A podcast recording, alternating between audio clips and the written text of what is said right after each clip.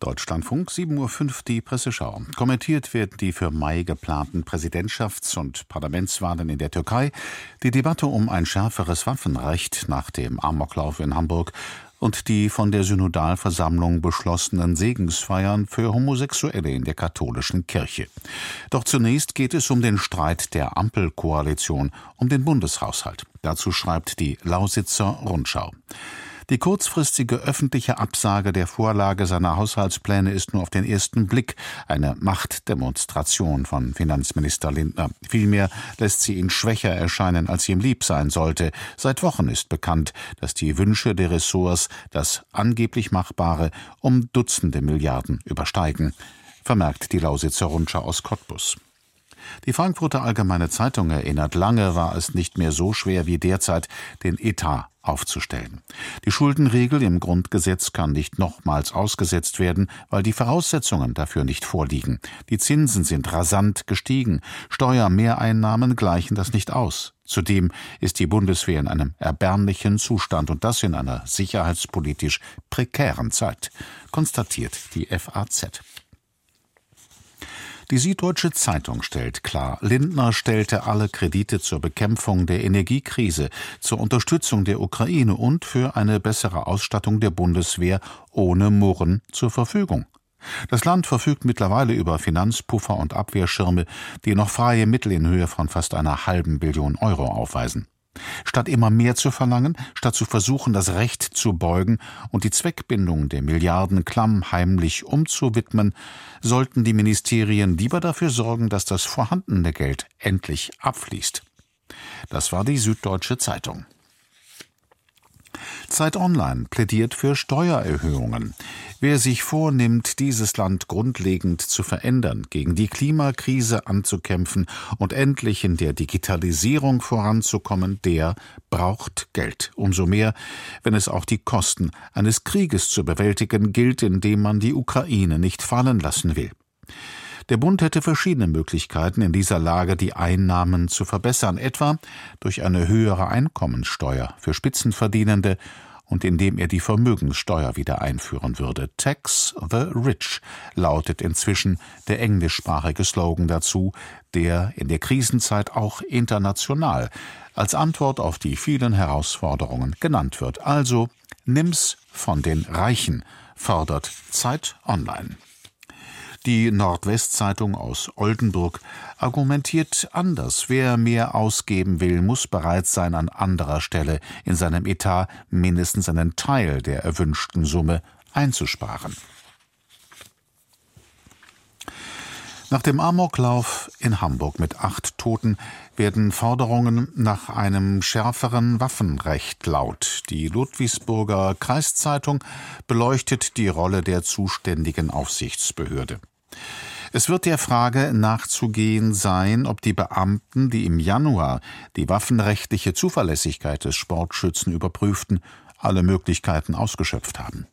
Und schließlich wird erneut darüber zu reden sein, ob eine Waffe wie die HKP-30, die der Täter für das Massaker benutzte, in die Hände von Privatleuten gehört. Entwickelt wurde sie als Dienstwaffe für Sicherheitsbehörden. 15 Patronen fasst das Magazin, das in wenigen Sekunden und mit hoher Treffsicherheit leergeschossen werden kann. Niemand kann ernsthaft behaupten, ein Sportschütze oder Jäger müsse unbedingt eine solche Pistole haben, findet die Ludwigsburger Kreiszeitung. Ein Abgleich der Gesundheitsämter mit den Waffenbehörden ist nach Ansicht der Berliner Morgenpost überfällig. Psychische Auffälligkeiten und Amokläufe gehen oft einher miteinander, warnen Kriminologen schon lange. Auch auf den Hamburger Täter gibt es entsprechende Hinweise. Trotzdem wurde er zum Killer. Es reicht eben nicht, Waffenlizenzen nach strengen Kriterien zu vergeben, es muss auch genauer und öfter hingesehen werden, was für ein Mensch diese tödliche Waffe trägt und wie er sich verändert.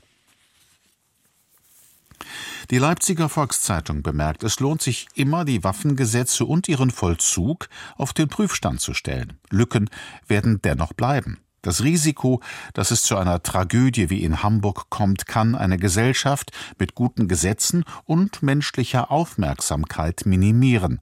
Ausschließen können dies leider kein Mensch und kein Gesetz. Das Hamburger Abendblatt lobt den Einsatz der Sicherheitskräfte. Respekt verdienen die Polizisten, die im Einsatz waren.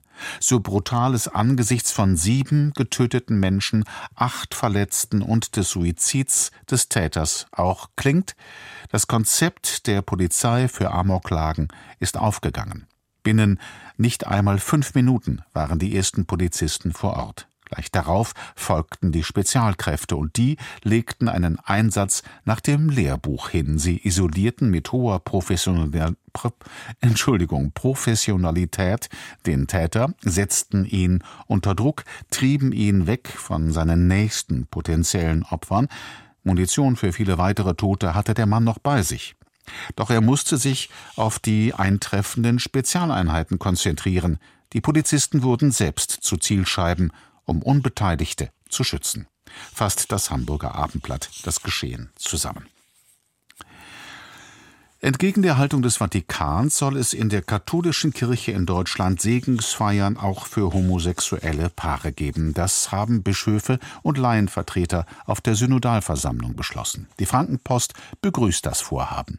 Viel zu lange hat die Kirche, so wie es die verstaubte Amtskirche im fernen Rom noch immer tut, Homosexualität verurteilt und gegeißelt.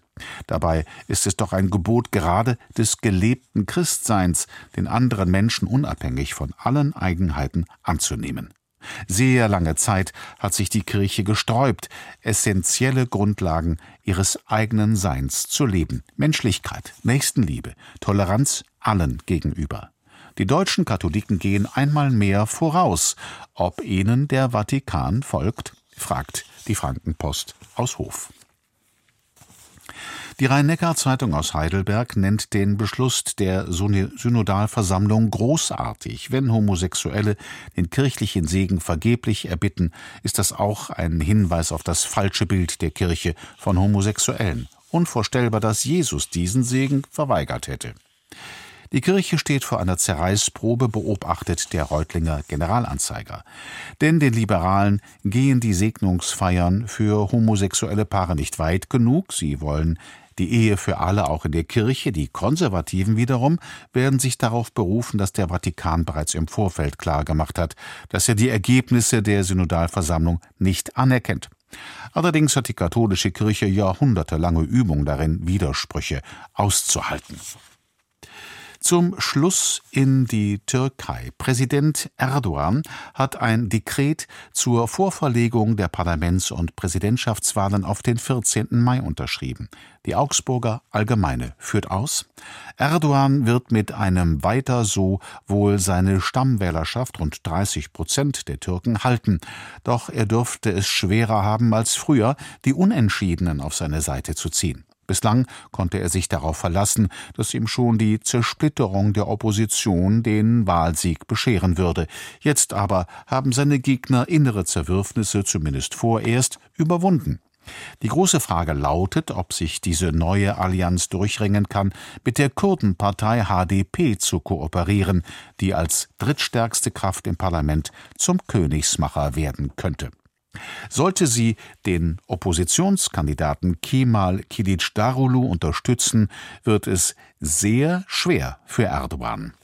Das war die Augsburger Allgemeine und damit endet die Presseschau Redaktion Dietmar Reiche, Sprecher Christoph Wittelsbürger.